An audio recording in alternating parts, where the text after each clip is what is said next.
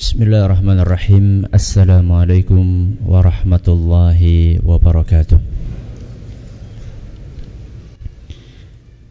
الحمد لله رب العالمين وبه نستعين على أمور الدنيا والدين وصلى الله على نبينا محمد وعلى آله وصحبه أجمعين أما بعد Kita panjatkan puja dan puji syukur kehadirat Allah Tabaraka wa Ta'ala.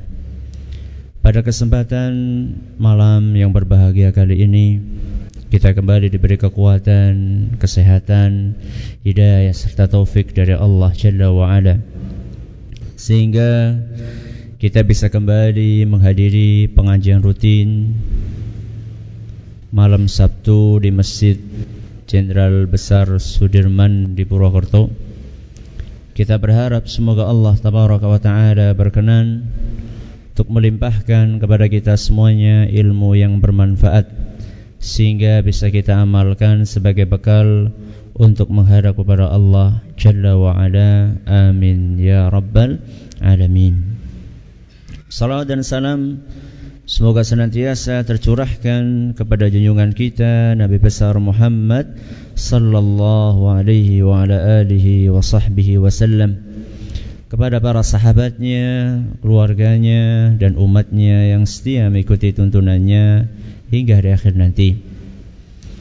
Para hadirin dan hadirat sekalian yang kami hormati dan juga segenap pendengar Radio Insani 102.2 FM di Purwokerto, Purbalingga, Cilacap, Banjarnegara dan sekitarnya dan juga para pemirsa Yufi TV yang semoga senantiasa dirahmati oleh Allah Azza wa Jal. Pada pertemuan pertama kita kita sudah memulai pembahasan tentang tema kedudukan akhlak di dalam agama kita yaitu agama Islam. Masih ingat kita sudah menyebutkan berapa poin saat itu? Berapa? Tiga Yakin? Alhamdulillah Yang pertama Apa poin yang pertama?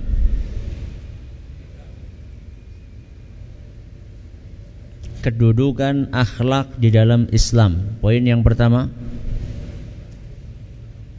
bahwa bahwa akhlak merupakan tujuan utama diutusnya Rasulullah sallallahu alaihi wasallam.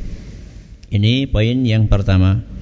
Poin yang kedua yang menunjukkan betapa tinggi kedudukan akhlak dalam Islam bahwa akhlak merupakan bagian yang tidak mungkin terpisahkan dengan akidah. Akhlak tidak mungkin terpisahkan dari akidah. Poin yang ketiga yang sudah kita bahas kemarin bahwa akhlak berkaitan dengan hampir seluruh jenis ibadah. Hampir seluruh jenis ibadah itu punya kaitan dengan akhlak. Pada hari ini insya Allah kita akan membahas poin yang keempat yang terakhir. Dan insya Allah pada pertemuan berikutnya kita akan membahas tentang tema yang lain yaitu klasifikasi akhlak. Dan kemungkinan bukan minggu depan karena minggu depan saya akan ngisi di Jakarta sehingga terpaksa minggu depan libur.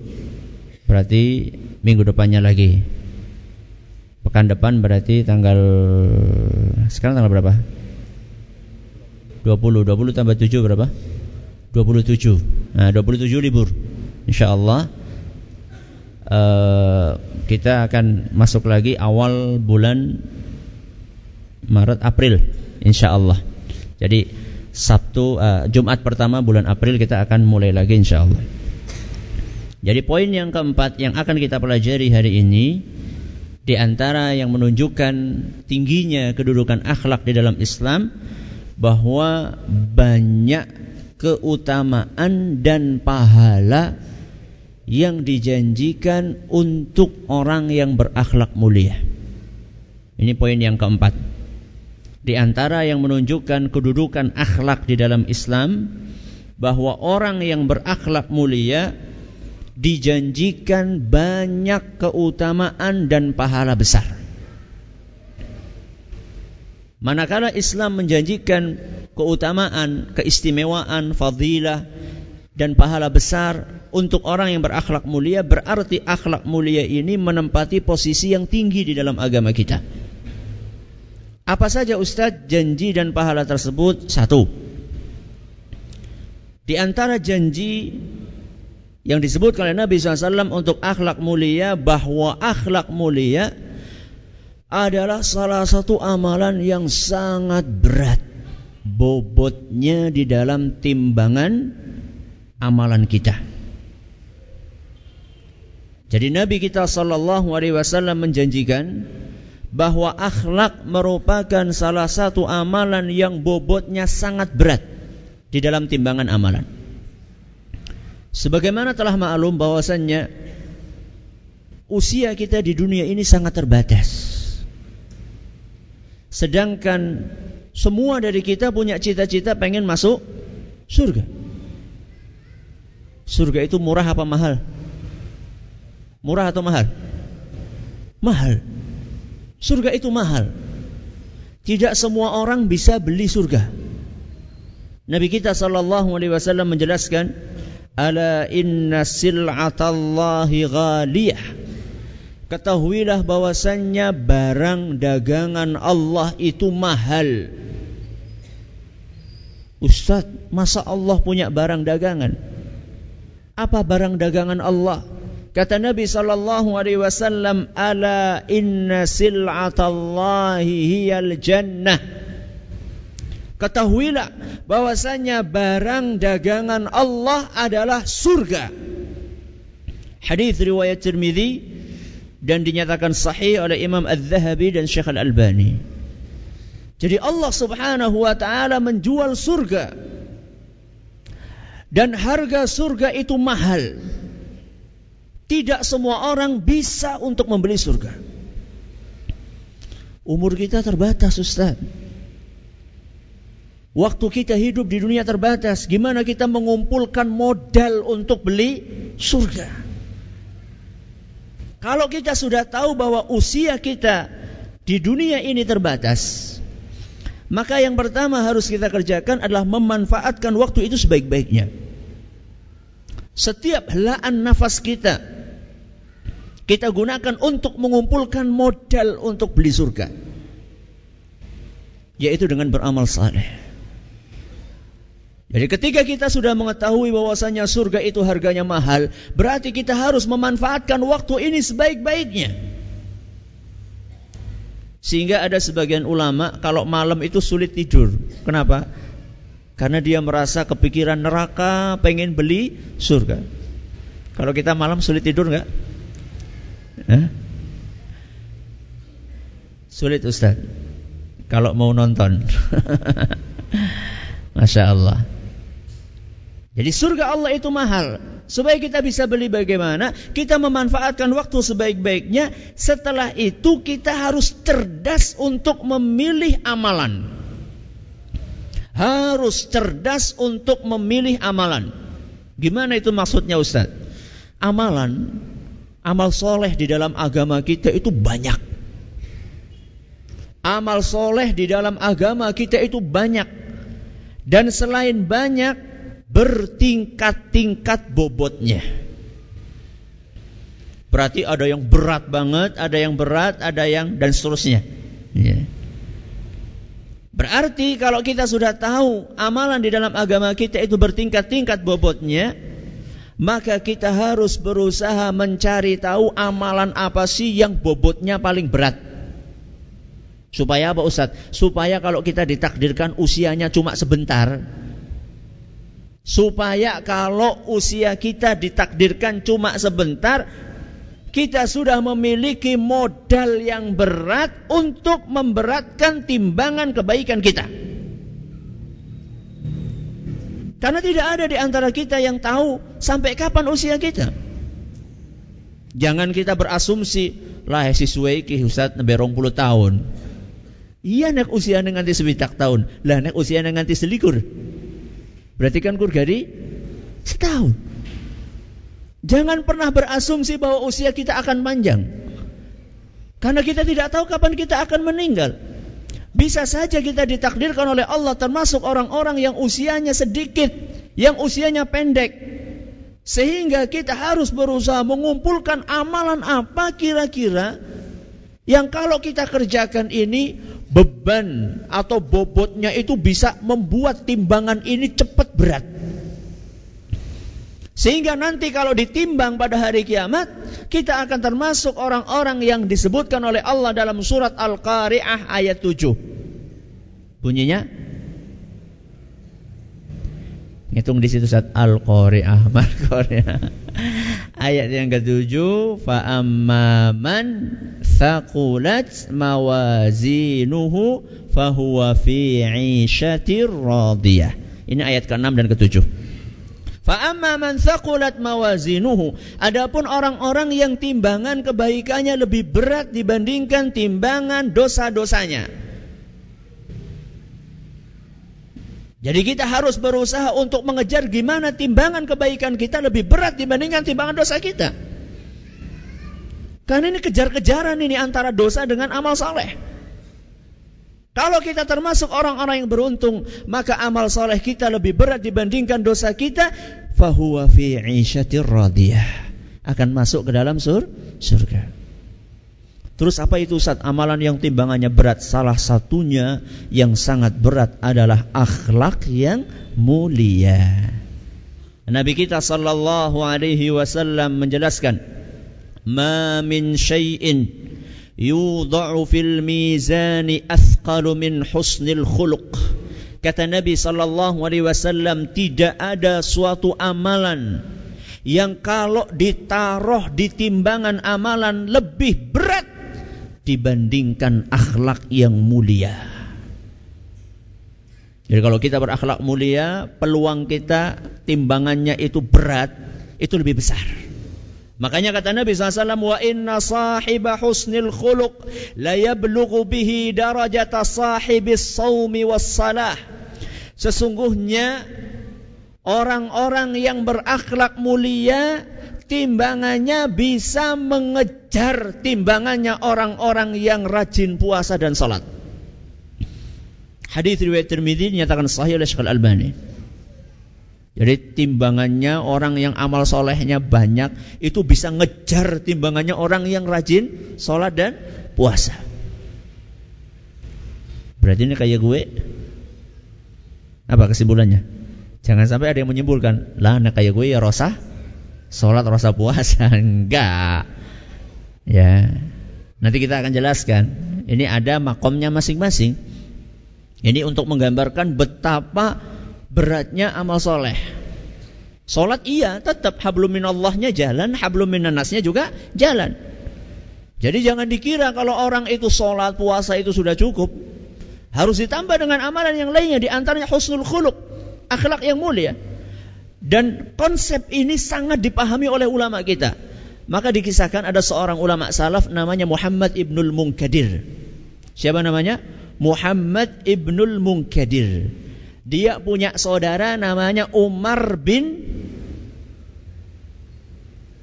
Gampang sekali. Muhammad bin Munkadir. Berarti saudaranya namanya Umar bin Munkadir. Gampang banget. Ya Muhammad bin Munkadir punya saudara namanya Umar bin Munkadir bapaknya sama. Bapaknya sama. Kata Muhammad bin Munkadir pada suatu malam saya pernah semalam suntuk mijeti ibu saya.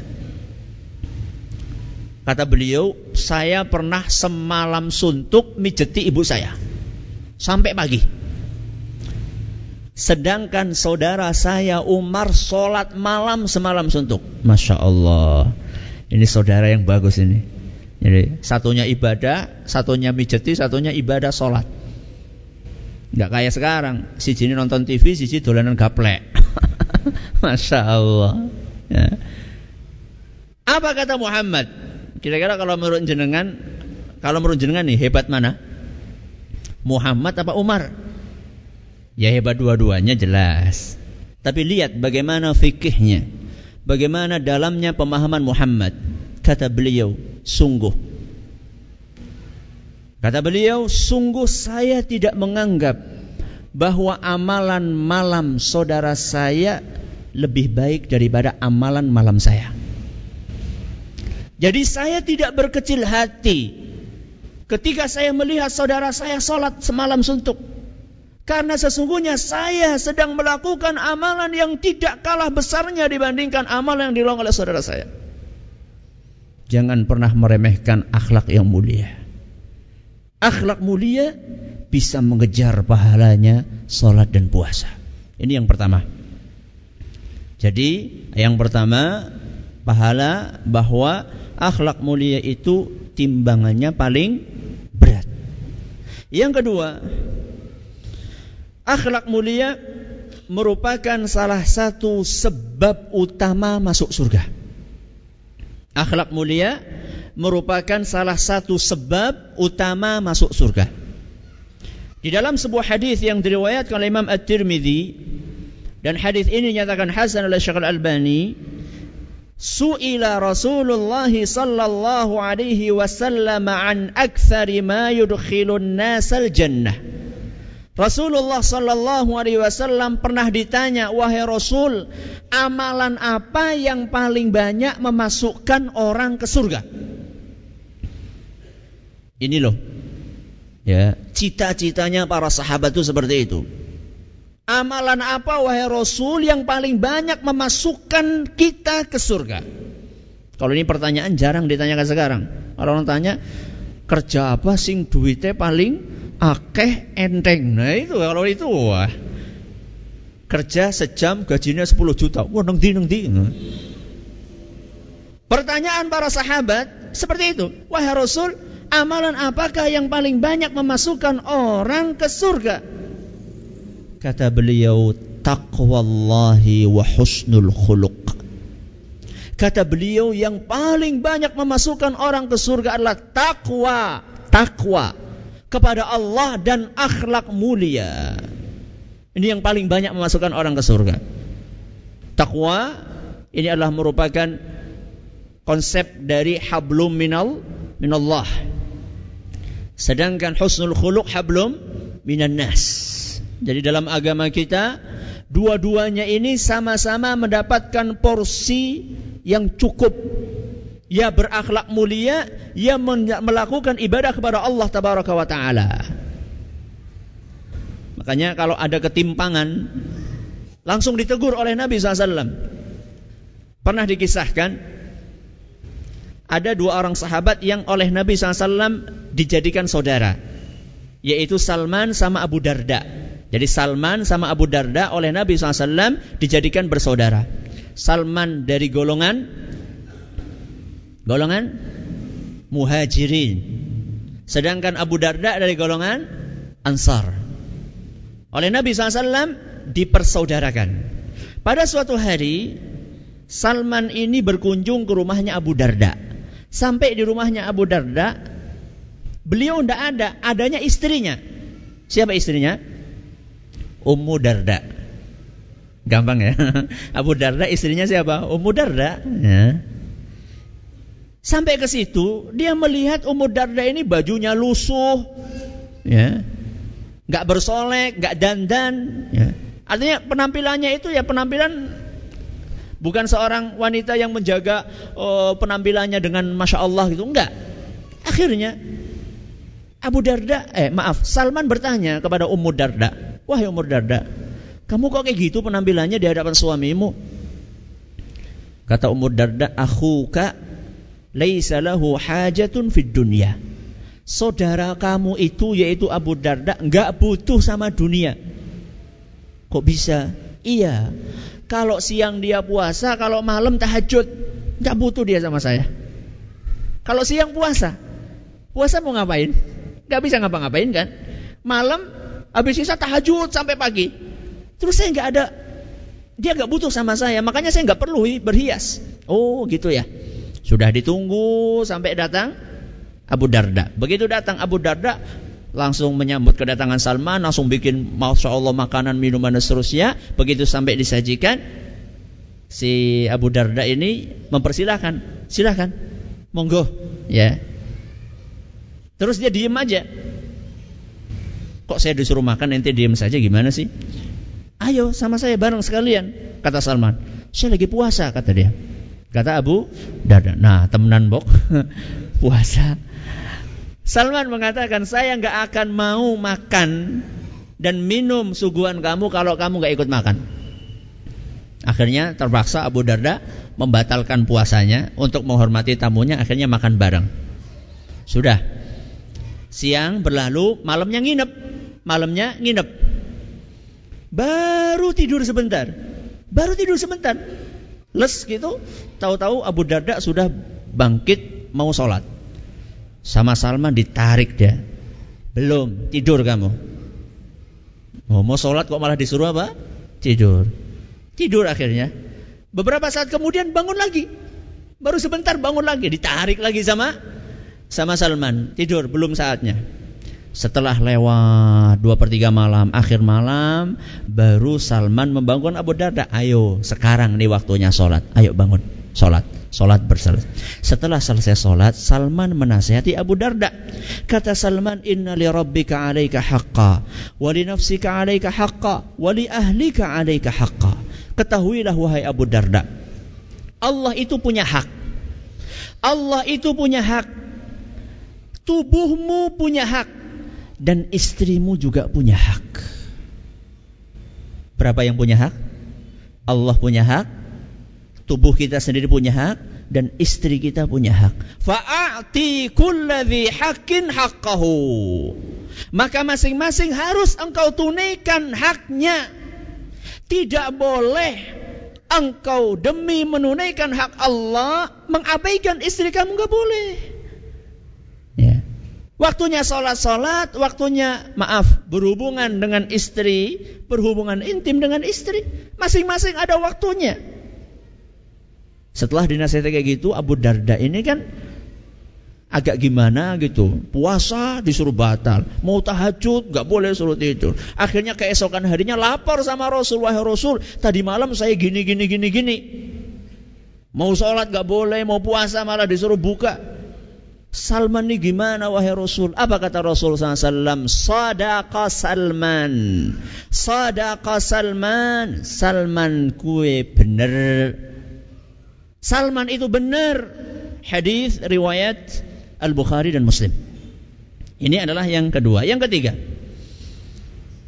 Di antara keutamaan akhlak yang disebutkan dalam hadis Nabi SAW bahwa keutamaan bahwa orang yang berakhlak mulia pada hari kiamat nanti akan sangat dekat tempatnya sama Nabi SAW. Apa? Orang yang berakhlak mulia pada hari kiamat nanti akan sangat dekat dengan Nabi kita Sallallahu Alaihi Wasallam posisinya. Kalau kita bicara masalah tetangga, masalah tetangga, kita selalu mikirkan tetangga di dunia.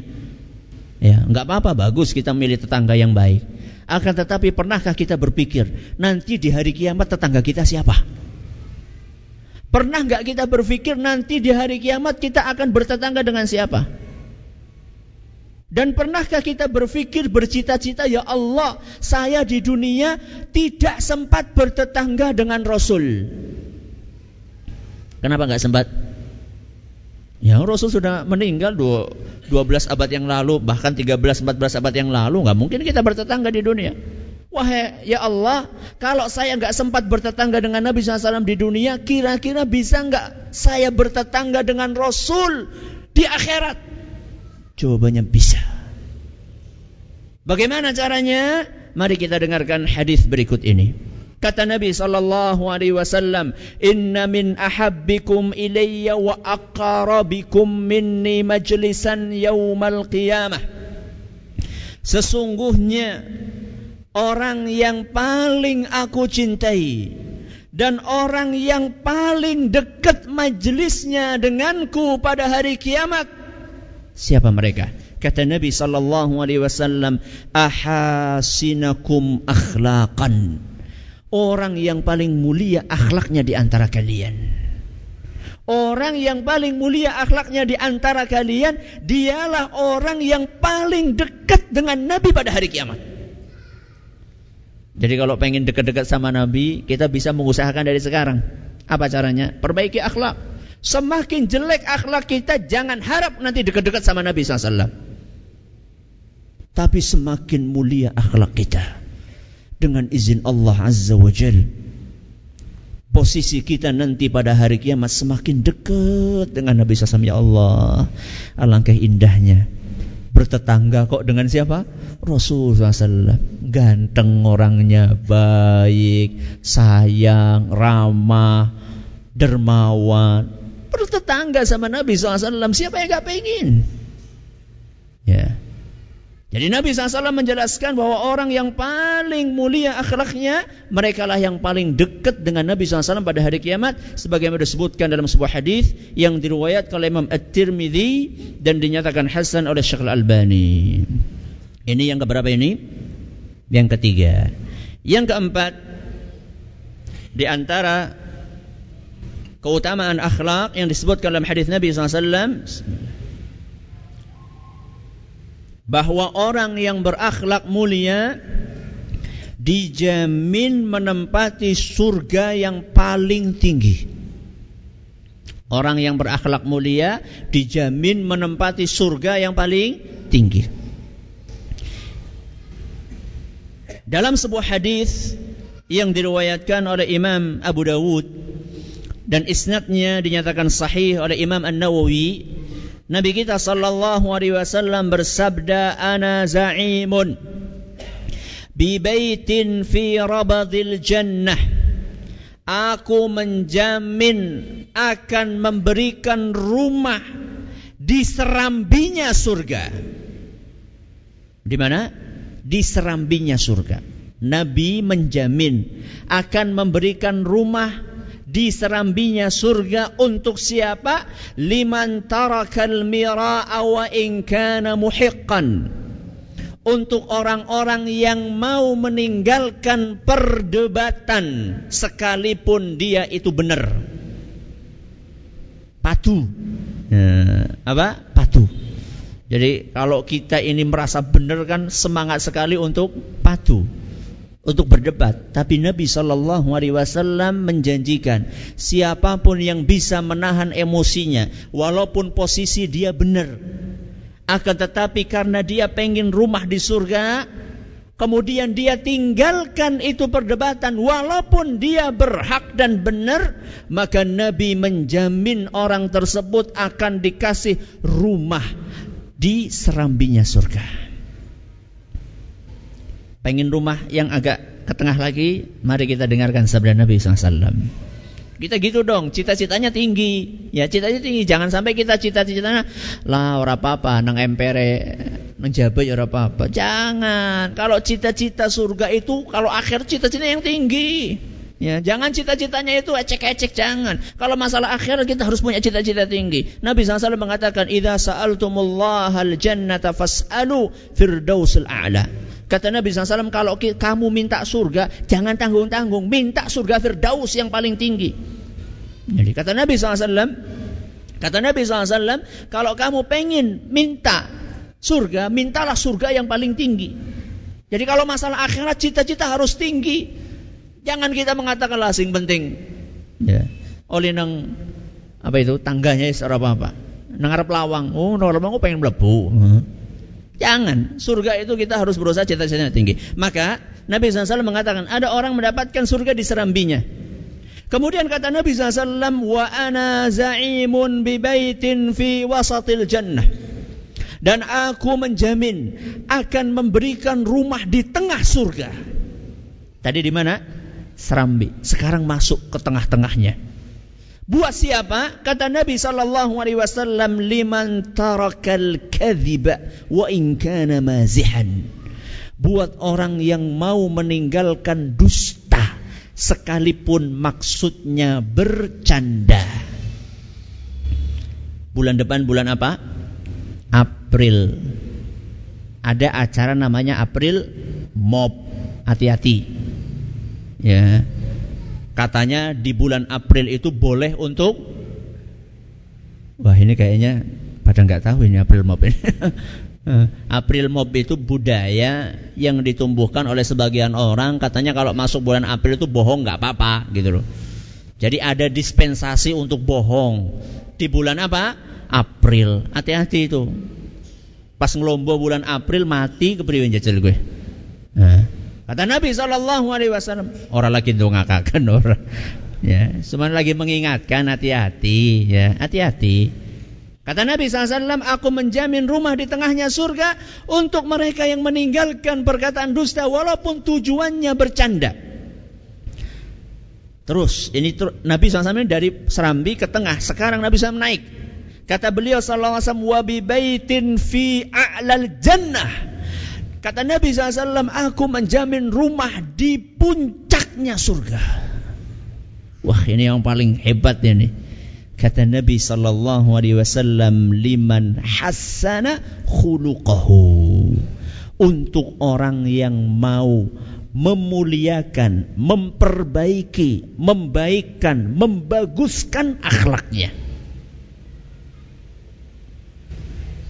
Orang yang paling tinggi apa tadi? Orang yang mau memperbaiki akhlaknya, membuat akhlaknya baik. Dan perkataan Nabi terakhir ini mengajarkan kepada kita bahwa akhlak itu harus diusahakan. Akhlak itu harus dilatih. Tidak ada alasan saya dari sononya sudah pelit. Enggak ada itu alasan. Atau ada orang emosian, anu gawan bayi. Enggak bisa. Dalam agama kita yang namanya akhlak itu harus dilatih. Ya. Sebagian orang malah sebaliknya. Ya. Memang dari lahirnya punya sifat pelit, semakin besar malah tambah tambah pelit. Sudah punya akhlak jelek malah disirami terus sabendina. Masya Allah. Enggak, dalam agama kita enggak. Di dalam agama kita kita dituntut untuk terus mengupgrade akhlak kita, kita perbaiki. Ya, Islam mengetahui adanya proses. Islam menghargai adanya proses betul. Ya misalnya kalau dulu sebelum ngaji setiap hari marahnya 10 kali setelah ngaji ya lumayan lah kurang jadi pingsanga ya mending daripada 10 kali. Terus dia kurangi terus gitu. Kalau kemarin sangat pelit, sekarang ya mandan pelit, ya mending daripada sangat pelit. Jadi jangan dari dulu sampai sekarang sangat pelit, malah besoknya sangat pelit sekali. Kepriwe sih? Ya. Nabi SAW mengajarkan kepada kita untuk terus memperbaiki diri. Makanya kata Nabi sallallahu alaihi wasallam dalam hadis lain yang diriwayatkan oleh Imam At-Tabarani dan hadis ini dinyatakan hasan oleh Syekh Al-Albani, "Innamal ilmu bitta'allum." Ilmu itu didapatkan dengan belajar. Ilmu itu didapatkan dengan belajar. Orang ujuk-ujuk tuing. Ya, bertapa di gua apa? Serandil ya. ujuk-ujuk jadi ulama, orang nana gue ceritanya. Orang harus belajar. Al-ilmu bitta'allum. Kata Nabi SAW, ilmu itu didapatkan dengan belajar. Wa innamal hilmu bitta'allum. Dan sifat bijaksana didapatkan dengan latihan. Jadi orang itu bisa bijak itu dengan latihan. Orang bisa punya akhlak dengan latihan. Orang bisa dermawan dengan latihan. Orang pemberani dengan latihan. Masa kawit mian nganti seperene mengkamar mandi orang wanita dewe kan? Ketika kita kecil kan kita masih takut-takut kan ya. Kamar mandi minta di minta diantarin sama ibu kita. Nah sekarang masa enggaknya wis dua anak eh sih diantar nang anaknya maning. Ya kebangetan ya. Sudah habis waktunya? Belum. Ya.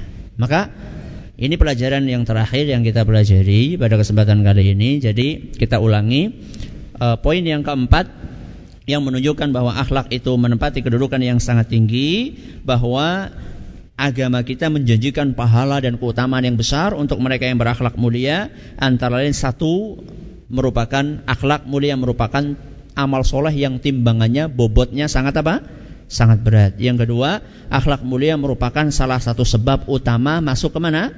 Ke surga. Yang ketiga, pada hari kiamat nanti orang yang berakhlak mulia sangat dekat dengan Nabi kita Muhammad sallallahu alaihi wasallam dan yang keempat yang terakhir akhlak mulia akan orang yang berakhlak mulia akan dijamin mendapatkan surga yang paling tinggi. Ini yang dapat kami sampaikan pada kesempatan kali ini. Sekali lagi kami ingin mengingatkan bahwa untuk pertemuan yang akan datang yaitu tanggal berapa tadi?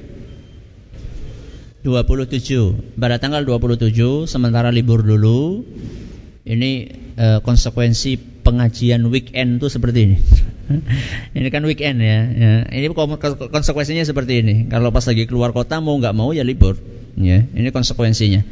Maka mohon maaf untuk minggu depan libur. Tolong teman-temannya yang uh, belum tahu ya atau yang berhalangan hadir dikasih tahu supaya uh, tidak kecil ya sebenarnya sih datang ke sini kemudian ternyata nggak ada pengajian sudah dapat pahala ya tapi yang melasi kang banjar gitu loh ini yang melasi temen gitu loh ya ya dikasih tahu lah dikasih tahu teman-temannya insya Allah kita akan uh, melanjutkan pada pekan yang berikutnya. Wallahu taala a'la wa adam. Terima kasih atas perhatiannya. Mohon maaf segala kekurangannya dan mohon maaf ini hari-hari ini memang jarak antara maghrib sama isya sangat apa?